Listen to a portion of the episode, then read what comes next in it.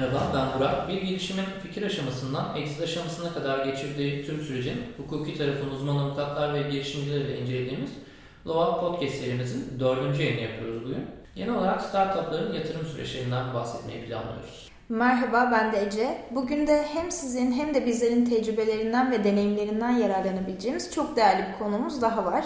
BB Legal Yönetici Ortağı Avukat Gökhan Uğur Bağcı bizlerle. İsterseniz biraz bize kendinizden, uzmanlık alanlarınızdan bahsedin. Ardından yavaş yavaş sorularımıza geçelim. Merhaba ben Gökhan. Ben de sizin gibi giriş yapayım. Ee, dediğiniz gibi B artı B hukuk bürosunun yönetici ortaklarından biriyim. Yaklaşık 15 yıllık avukatım. Bugünkü konumuzla ilintili olabilecek şekilde neler yaptığımı kısaca anlatayım ben size. Ee, 2007 yılında biz dünyaca tanınan bir internet şirketi, Türkiye'de yine çok iyi bilinen bir internet şirketinin bir kısım hissesini satın alacağı dönemde o global markanın avukatlığını üstlendik. Aslında yaptığımız o güne kadar da ağırlıklı uzmanlığımız olan bu M&A dediğimiz birleşme devralma, hisse devri süreçlerinin hukuki tarafını yönetmekti. Ama enteresan bir şekilde iki tarafta internet tabanlı iş yapan şirketler olduğundan bir internet şirketinde neler olur, neler biter bunları yakından görme, izleme fırsatımız oldu. Ee, o değil bana çok yani o iş bana çok fazla şey öğretti internet sektörüyle alakalı olarak. 2007'den bugüne kadar da birçok sektörde bilinen şirketin avukatlığını yürütme imkanım oldu. Şirket kuruluşundan bir yatırımcının dahil olup kurucuların tamamen exit ettiği yani şirketteki hisselerini satarak ayrıldığı aşamaya kadar olan her noktada tecrübe edinme fırsatı buldum. 2015 senesinde benim gibi özellikle internet tabanlı işlerle uğraşan avukat arkadaşlarla birlikte E-Ticaret ve İnternet Hukuku Derneği diye bir dernek kurduk. Hali hazırda bu derneğin başkanlığını yürütüyorum. Aynı zamanda yaklaşık 2,5-3 senedir MEF Üniversitesi Hukuk Fakültesi'nde lisans seviyesinde internet ve hukuk diye bir ders veriyorum. Ağırlıklı olarak şu an itibariyle e, uzmanlık alanlarımız yine şirket birleşme, devralma süreçleri ama bunun yanında internet, e-ticaret gibi konularda çalışan şirketlerle çok yoğun çalışmanın getirdiği de ciddi bir tecrübe olmuş oldu. Peki, o zaman önce her zaman yaptığımız gibi genel bir soruyla başlayalım. Sonrasında ise daha özel problemler üzerine konuşabiliriz. Ee, startupların potansiyel değerlerine ulaşabilmeleri, hızlı bir şekilde ölçeklenebilmeleri için e, ciddi yatırım süreçlerinden e, geçmeleri gerektiğini biliyoruz. Tabii her gelişimin mutlaka yatırım ihtiyacı olduğunu söyleyemesek de e, böyle bir genel kabul olduğunu söylemek de sanırım yanlış olmaz. Yatırım arama süreci potansiyel yatırımcılar ile görüşme uzun sayılabilecek bir süreci kapsıyor aslında. E, genel başlıklarıyla yatırım sürecinden bahsedebilir miyiz? Şimdi yatırım süreci dediğimiz şeyi aslında belki ikiye ayıralım. Yatırımla neyi kastediyoruz onu bir netleştirelim.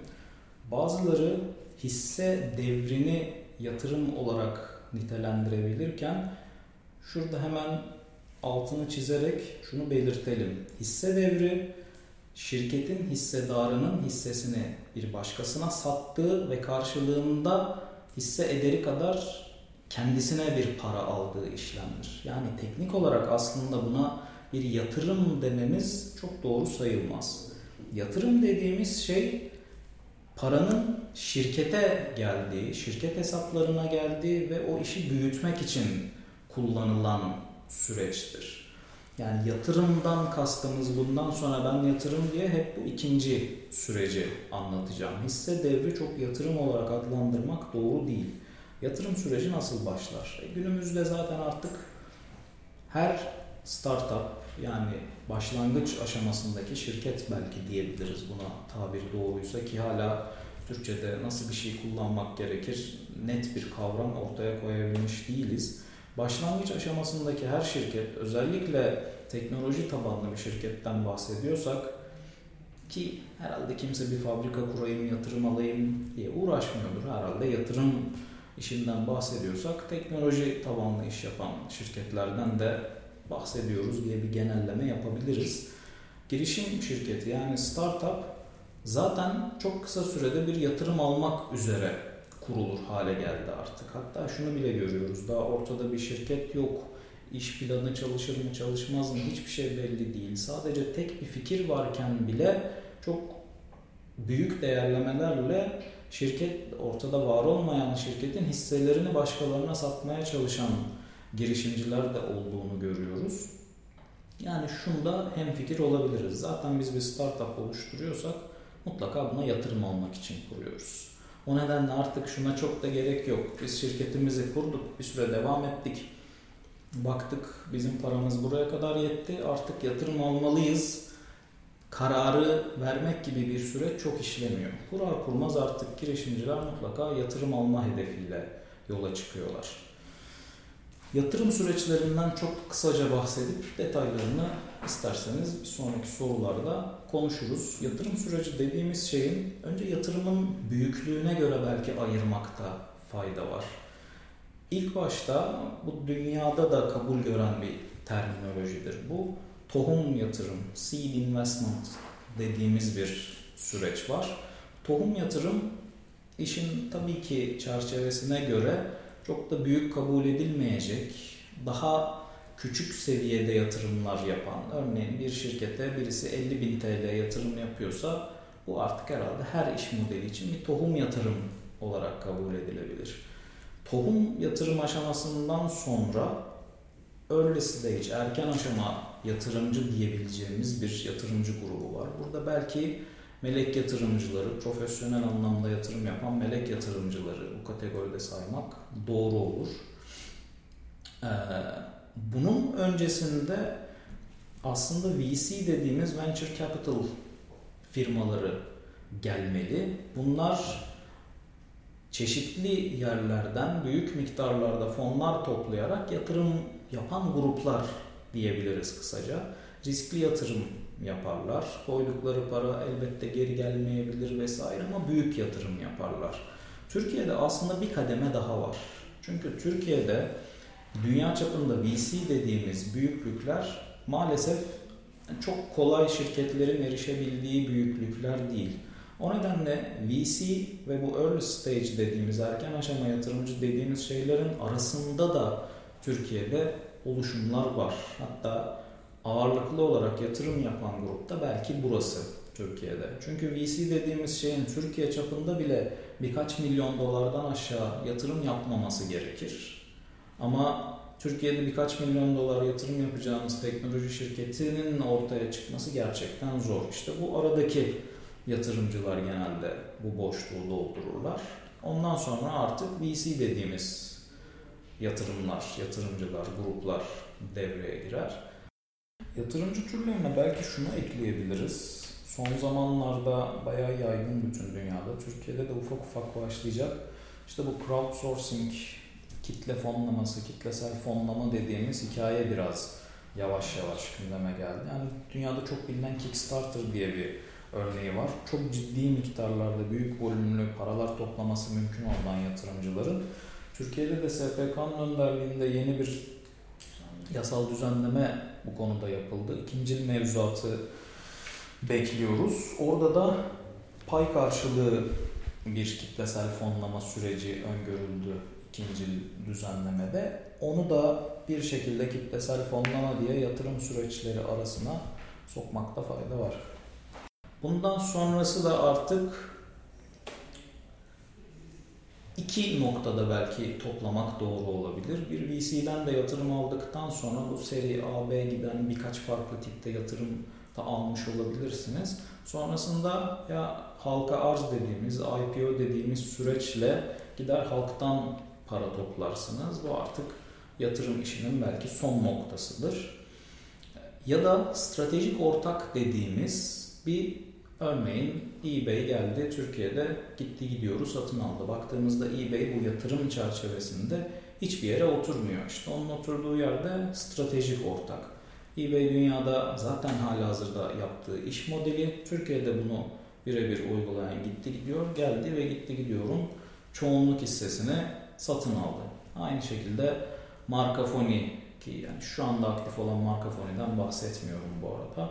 Onlar da aynı şekilde günün sonunda bütün bu anlattığımız yatırım süreçlerini birebir yaşadılar, geçtiler ve sonunda şirketi stratejik ortak olarak işte Naspers diye bir gruba devrettiler. Yatırım süreçlerini de kısaca bu döngüde özetlememiz mümkün.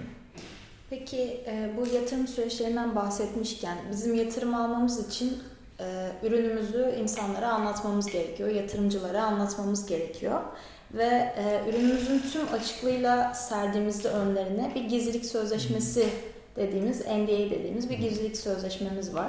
Bu ne kadar peki bizim istediğimiz amacı bize sağlıyor? Gerçekten koruma alanı oluşturuyor mu gizlilik sözleşmesi? Ne kadar bir bağlayıcılığı var? İsterseniz biraz da bundan bahsedin. Gizlilik sözleşmesini biraz belki ayırarak konuşmak lazım. Şimdi henüz sadece bir fikriniz var ya da şirketinizi kurdunuz ama 3-5 fatura kestiniz, model çalışır çalışmaz bilmiyorsunuz ve gerçekten de ortada gizlilik içinde saklayacak bir şeyler de var mı yok mu emin de değilsiniz. E burada çok bir yatırımcı geldiğinde mutlaka NDA imzala yoksa asla seninle masaya oturmam demek çok anlamlı değil. Hı hı. E, girişimcilerde böyle bir şey var, bir hassasiyet var ama o aşamada NDA imzalamak, imzalamamak çok önemli değil. Şimdi yatırımcı neye bakacak? Sen zaten fatura doğru dürüst kesmemişsin. Bir ticari aktiviten, faaliyetin yok. İşleyen bir bilançon vesairen yok. Şimdi yatırımcı neyi sır olarak senden öğrenecek?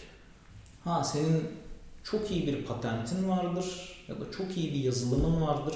Yazılımcıya bunun kodlarını paylaşacaksındır. Patenti nasıl geliştirdiğini paylaşacaksındır. Bu ayrı bir şey.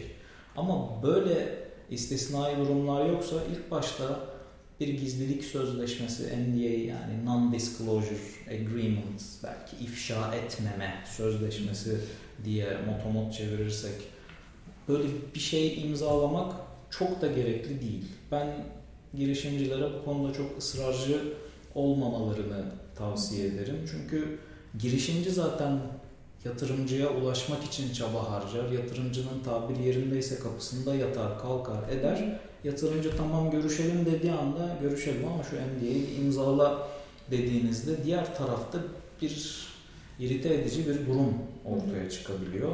Hukuken de koruyacağınız bir şey yoksa gerçekten ortada NDA çok da gerekli bence değil. gerekli değil. Hangi aşamada gerekli? Siz gerçekten artık piyasada belli yatırım aşamalarını geçmişsinizdir.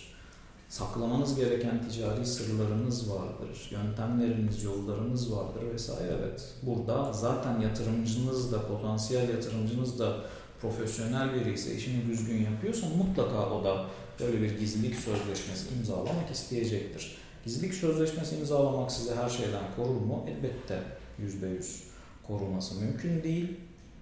Ama gizlilik sözleşmesinde biraz spesifik şeyler koyarsanız işte neyi saklayacaksanız yazın şu tarihli toplantı esnasında ya da toplantıdan sonra aşağıda yazdığımız hususlar yazın oraya şirketimizin bilançosu oluşturduğumuz patenti nasıl elde ettiğimiz, hazırladığımız yazılımın kodları, neyi koruyacaksanız somut olarak yazın. Şu kişiye, şu kuruma teslim edilmiştir.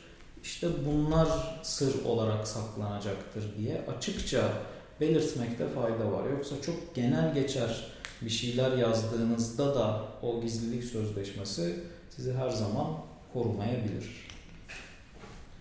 Peki adım adım gidiyoruz. Gizlilik Sözleşmesi'nden bahsettik.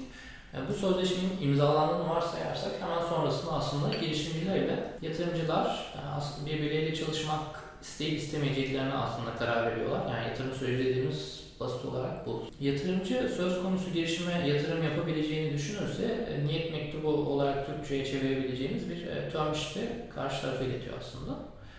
Term sheet nedir? Term sheet hakkında neler söyleyebiliriz ve bağlayıcı mıdır, değil midir? Bu konuda sanırım ufak tartışmalar var.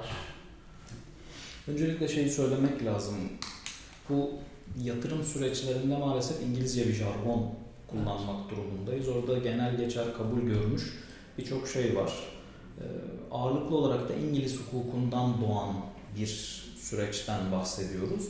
Türk hukukunda da aslında bu konuştuğumuz şeylerin hepsi borçlar genel hukuku. Biraz da belki özel hukukun içine girer. Bunların hepsinin Türk hukukunda da bir mevzuat anlamında, içtihat anlamında karşılığı var. Ama doğru anlaşılsın diye hep İngilizce şeyleri kullanmak durumunda kalıyoruz. Dediğim gibi bir süreci aslında başlatan şey term sheet, yatırım sürecini başlatan. Term sheet nedir? Arkadaş ben senin şirketine, projene yatırım yapmaya karar verdim.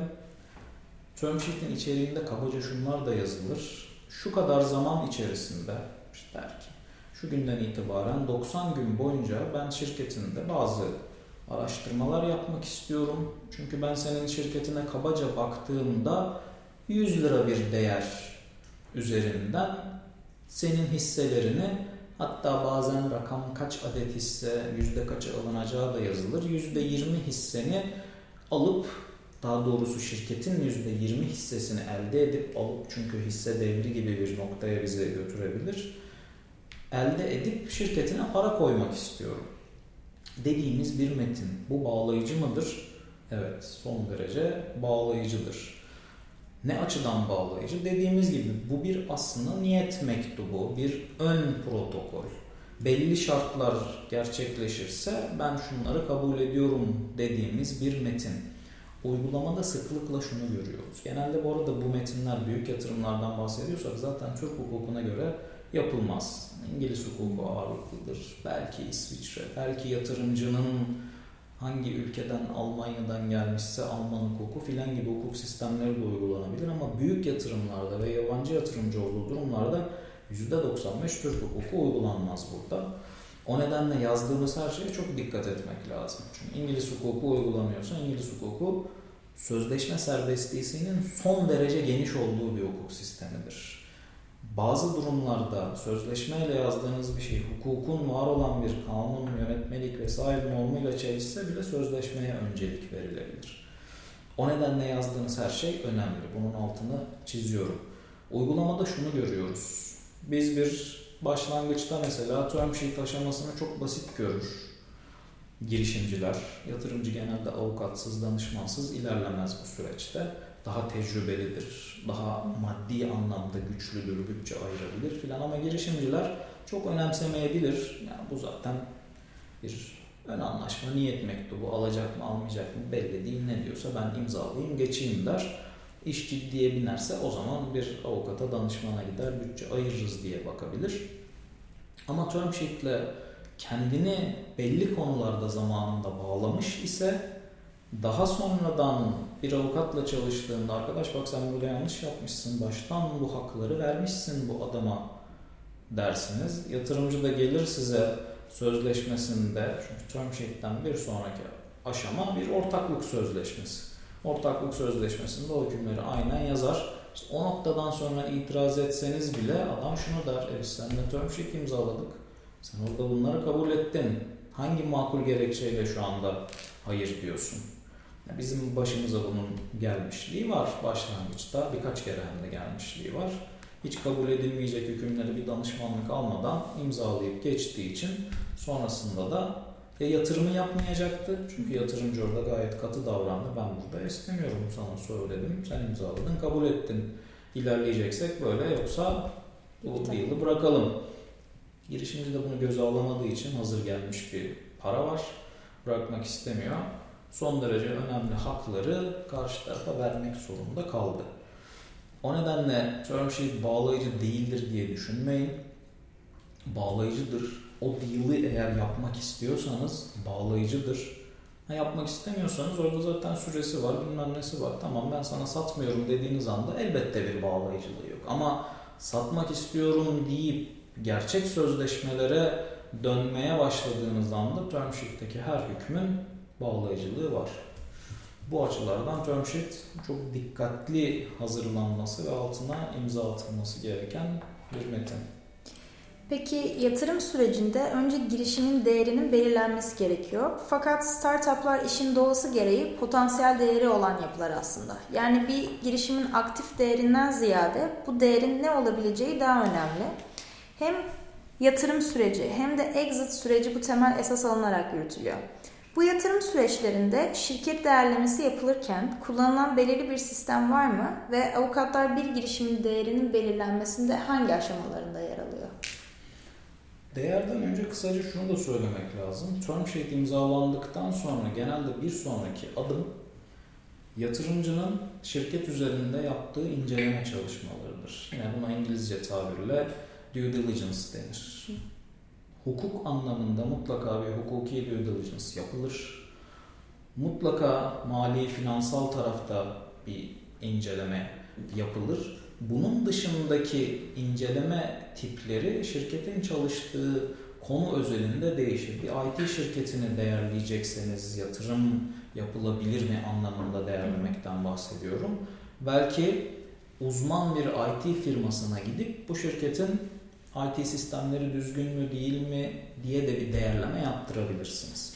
Yani iki tane due diligence süreci mutlaka yapılması gerekir. Hukuk ve finansal anlamda hukuk adı üstünde avukatların yürüttüğü süreçtir.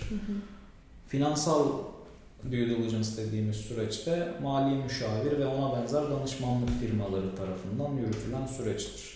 İhtiyaç varsa diğer süreçlerde yürütülebilir. Bundan sonra şirket değerlemesine gelirsek, şirket değerlemesi aslında avukatların yaptığı bir şey değildir. Değerleme için de çok fazla yöntem var. Ama bir startuptan, yeni kurulmuş bir girişimden bahsediyorsak o finansal, profesyonel değerleme yöntemleri genelde bu şirketlerde çok sağlıklı sonuç vermez. Hı hı. Ama 15 senelik bir şirketi, 10 senelik bir şirketi değerleyecekseniz elbette o profesyonel hı hı. değerleme yöntemlerini kullanırsınız. Startuplara yatırımcıların yatırım yapma sahiki kesmiş oldukları fatura, elde ettikleri cironun büyüklüğü vesaire değildir. Genel olarak yeni kurulmuş şirketlere yatırım yapma amacı fikrin güzel olması ve gelecekteki büyük potansiyel. Hı hı. İkincisi de ekibin iyi olmasıdır. O nedenle startupların değeri normal şartlarda profesyonel yöntemlere göre çok düşük çıkabilir. Ama bu iki konu yatırımcı tarafından dikkatle ele alınırsa daha başka değerleme şirket değerlemeler ortaya çıkar. Bu bahsettiğim profesyonel değerleme yöntemleri de işte kabaca şirketin operasyonel karlılığı diyebileceğimiz EBITDA denen bir kavram vardır. Uluslararası muhasebe standartlarından doğan e, EBITDA'nın pozitif mi negatif mi olması dikkate alınır. Örneğin EBITDA çarpı 7 gibi bir genel kabul hmm. görmüş dünyada şey vardır yöntem. Bu tabi sektöre göre değişir vesaire. Yani 100 milyon lira şirketinizin EBITDA'sı varsa son yılda elde etti. Çarpı 7 deyip kabaca bu şirket 700 milyondur dersiniz. Ama bunun yanında başka bir sürü parametreyi de devreye alarak 3 aşağı 5 yukarı bir değer belirlersiniz. Çok büyük şirketlerde değerlemeleri kim yapar? Genelde bu iş konusunda uzmanlaşmış finansçılar değerlemeyi yapar. Hatta bazen term sheet sonrasında tarafların mutabık kalıp imzaladığı hisse satış sözleşmeleri ya da ortaklık sözleşmelerinde şuna benzer opsiyonlar konabilir. İşte iki sene sonra biz şirketi şu formülle hesaplanacak değerleme üzerinden %40 hissesini daha satın alacağız. Bu formülde adil piyasa değerine ulaşamadığımız yönünde bir itiraz varsa taraflar şu şu şu firmalardan bir tanesiyle mutabık kalır. O firma gelir şirkete değerleme yapar. Bu firmanın verdiği rapordaki değer kabul edilir ve hmm. hisse devri gerçekleşir gibi hükümler de konulur. Bunlar bu arada son derece önemli şeylerdir. Çünkü şirketin işi iyi gidiyorsa, büyümüşse, kazancı vesaire o şirketin hisselerini herkes daha düşük bedellerle elde etmeye çalışacaktır. Genelde uyuşmazlıklar da bu noktalarda ortaya çıkar. Ya yatırımcı, girişimci şeyler, ya sen şirketi berbat yönettin, değerlemeyi mahvettin, yerle bir ettin, niye bu noktada? Girişimci de hayır benim şirketim son derece değerli, bu büyük değer üzerinden sana satayım. Bu çatışma yatırımcı girişimci arasında hep devam eder. Kim sözleşmede düzgün kurgulamışsa da elbette onun, onun lehine bir sonuç doğar. Yani avukatların velhasıl değerleme noktasında çok bir görevleri olduğu söylenemez. Uzmanlık gereği bu bizlerin işi değil. Ama avukat nasıl fayda sağlar şirket değerlemesine? Şöyle fayda sağlayabilir. Siz bir şirkette uzun süre avukatlık yapmış iseniz ve şirket hukuken tertemiz bir şirketse Hı hı. Elinde çok fazla kişisel veri olan bir şirket hayal edin diyelim ki 5 milyon datası var. Ama bu dataların verilerin, kişisel verilerin işlenmesine ilişkin izinler avukat tarafından başta yanlış kurgulanmış. Size yatırımcı geliyor 5 milyon data var ya burada para yok ama muazzam bir data var buna yatırım yapayım diyor.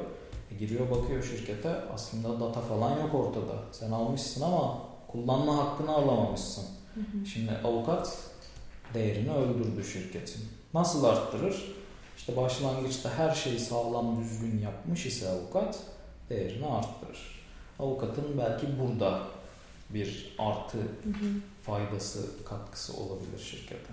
Bu da bayağı önemli bir şey aslında. Biz şunu çok görüyoruz bu arada. Mesela Temeli kişisel, atmak gibi. aynen öyle. Kişisel veri örneğini verdim ama yine başımıza gelen bir olayda şirketin bu birkaç kez başımıza geldi bu arada. Bir kere de değil. Şimdi özellikle internet e-ticaret şirketinden bahsediyorsak en değerli varlığı bu şirketin ismi. İşte gitti gidiyor. Hı hı. Biz gitti gidiyor artık bir kalite atfettiğimiz için oradan işlem yapıyoruz. N11, Trendyol. E düşünsenize siz bir şirket kurdunuz, bir marka belirlediniz, bu markaya yatırım yapıyorsunuz ama alamadığınızı başta alamadığınız bir başkasına kaptırdınız. Ya da markanızı bir şekilde tescil edemediniz, bir başkasına kaptırdınız ama birkaç senede o markaya yatırım yaptınız.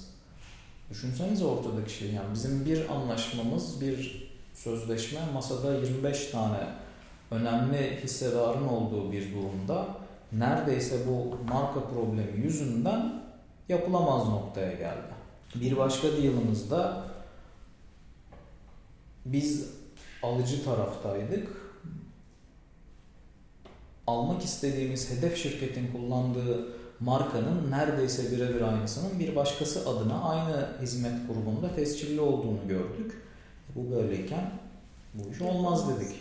Karşı taraf gitti çok ciddi bir para ödeyerek o markayı satın almak zorunda kaldı.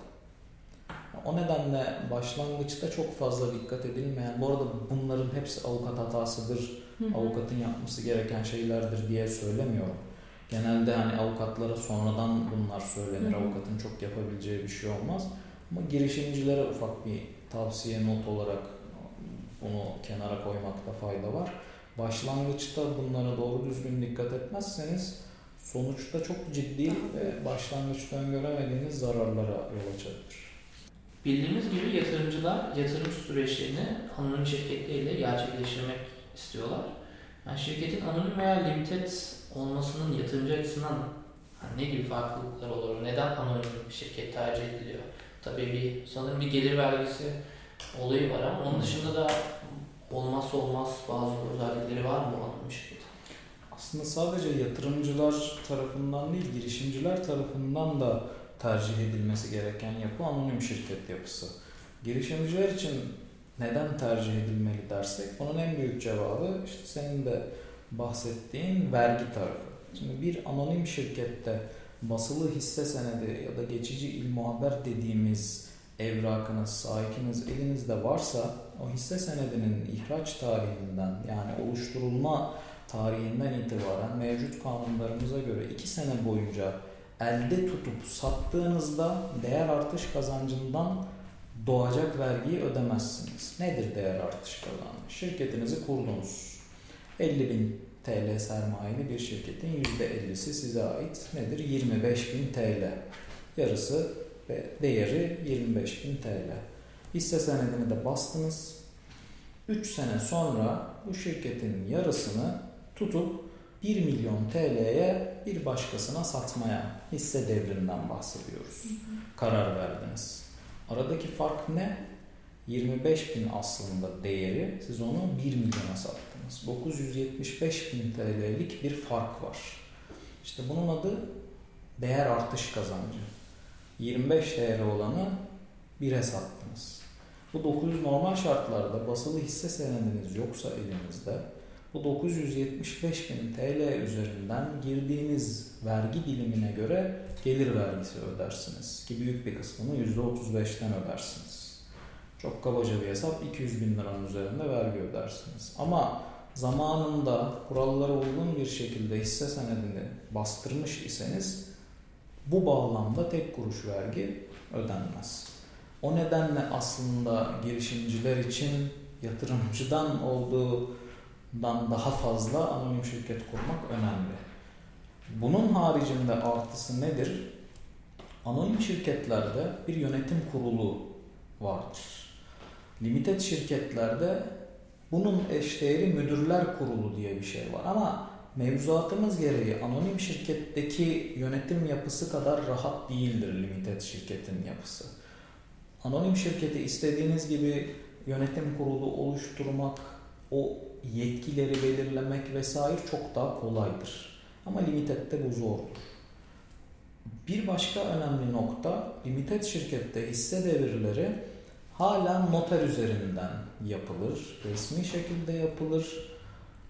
Her zaman o noter sözleşmesine istediğiniz her şeyi yazamayabilirsiniz. Limited şirkette hisse adetlerini istediğiniz büyüklükte oluşturamazsınız. Limited şirket anonim şirkette olduğu gibi hisse senedi basabilir mi? Bu hala tartışmalı. Bir pay senedinden bahseder kanunumuz ama uygulaması hala tartışmalıdır.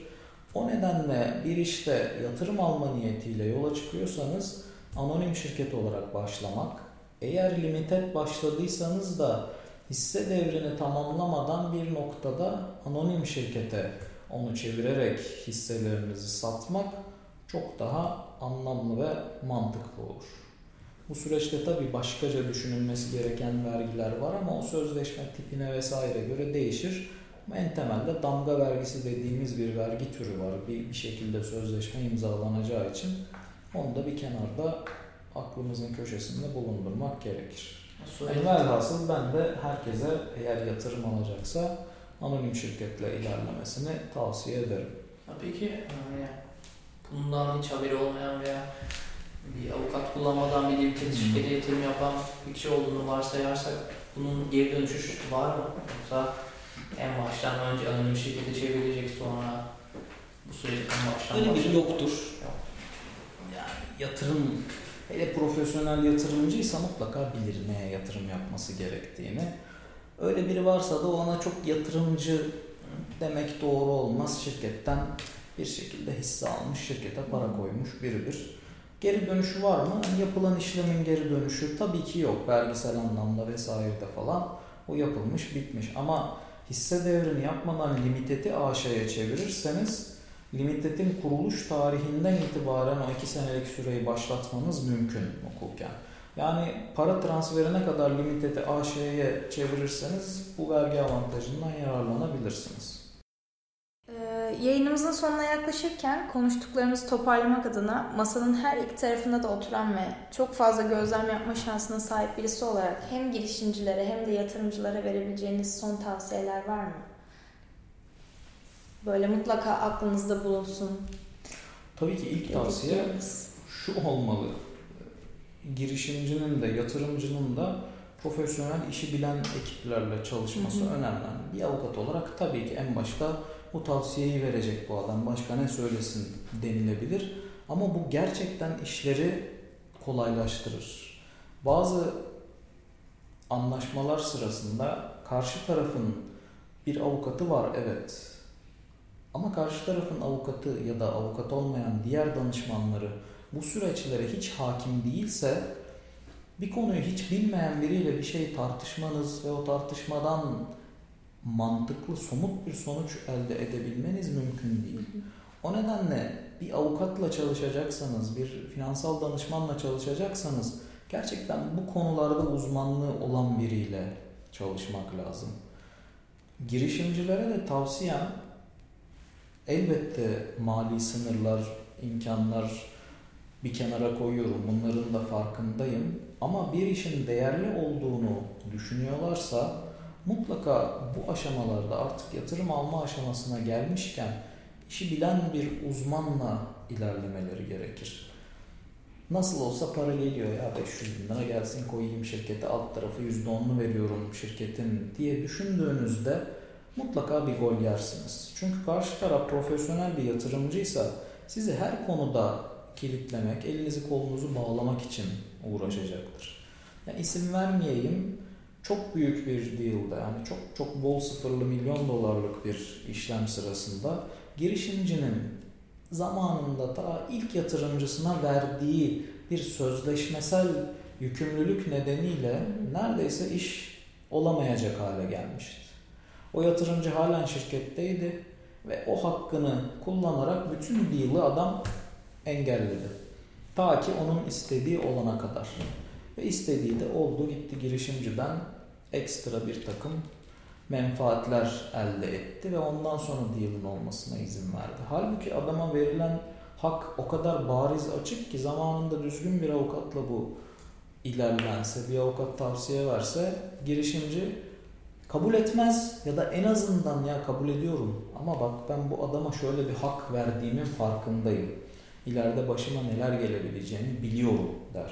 O nedenle bu işlerde en önemli şey bir uzmanla çalışmak. Yani gidin bir avukatla çalışın demiyorum bakın altını çizerek söylüyorum. Her avukat ya da her finansal danışman bu konuları bilecek diye bir kaide yok. Ben nasıl ki birisi bana ya bir idari davam var, kamulaştırma işi varmış, gel sen bu işe gir dediğinde bu benim uzmanlık alanım değil diyebileceksen başka avukatlar da aynı şekildedir. O nedenle girişimcinin mutlaka uzman bir avukatla çalışması lazım. Bu varsa birçok şey çözülür. Tabii ki geçmişte yapılan hataları geri döndürmek falan olası değil ama bu iyidir. Ee, imkanı varsa eğer girişimcinin yatırımcı girip az önce bahsettiğim o due diligence süreçlerini yapmadan kendi ekibiyle kendi içinde bir DD süreci yapması o işlemin çok sağlıklı ilerlemesine sağlıyor. Bunu bizatihi görüyoruz. Yaptığımız işlerde alıcı tarafında biz kendimiz önce yatırımcının gözünden bir çalışma yürüttüğümüzde yatırımcının takılabileceği şeyleri baştan görüp düzeltiyoruz ve daha sağlıklı bir şekilde ilerliyor. Marka, alan adı gibi fikri mülkiyet konuları son derece önemli. Bu girişimcilere ufak bir tavsiyemdir. Genelde bu ihmal edilir projenin başlangıcında.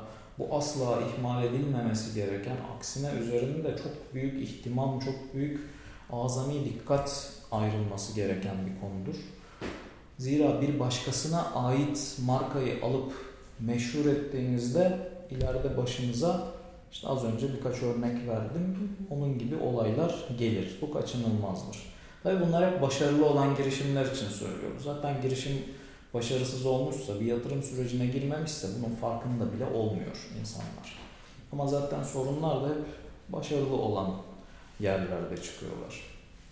Ya bunlar dışında elbette çok minör tavsiyeler vesaireler var ama bu 2-3 noktaya dikkat edilirse bu işler daha sağlıklı, sorunsuz bir şekilde yürüyebilir.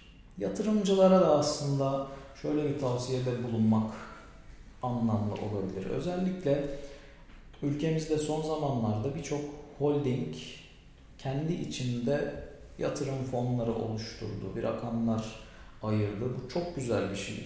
Sektörün daha fazla yatırımcıya ihtiyacı var. Özellikle bu konvansiyonel sektörler dediğimiz ülkenin sanayi vesaire grubundaki kişilerin bu yeni ekonomi dediğimiz alana gözlerini çevirmeleri, yatırım için bütçe ayırmaları son derece önemli. Bu alanı çünkü bunlar büyütecek.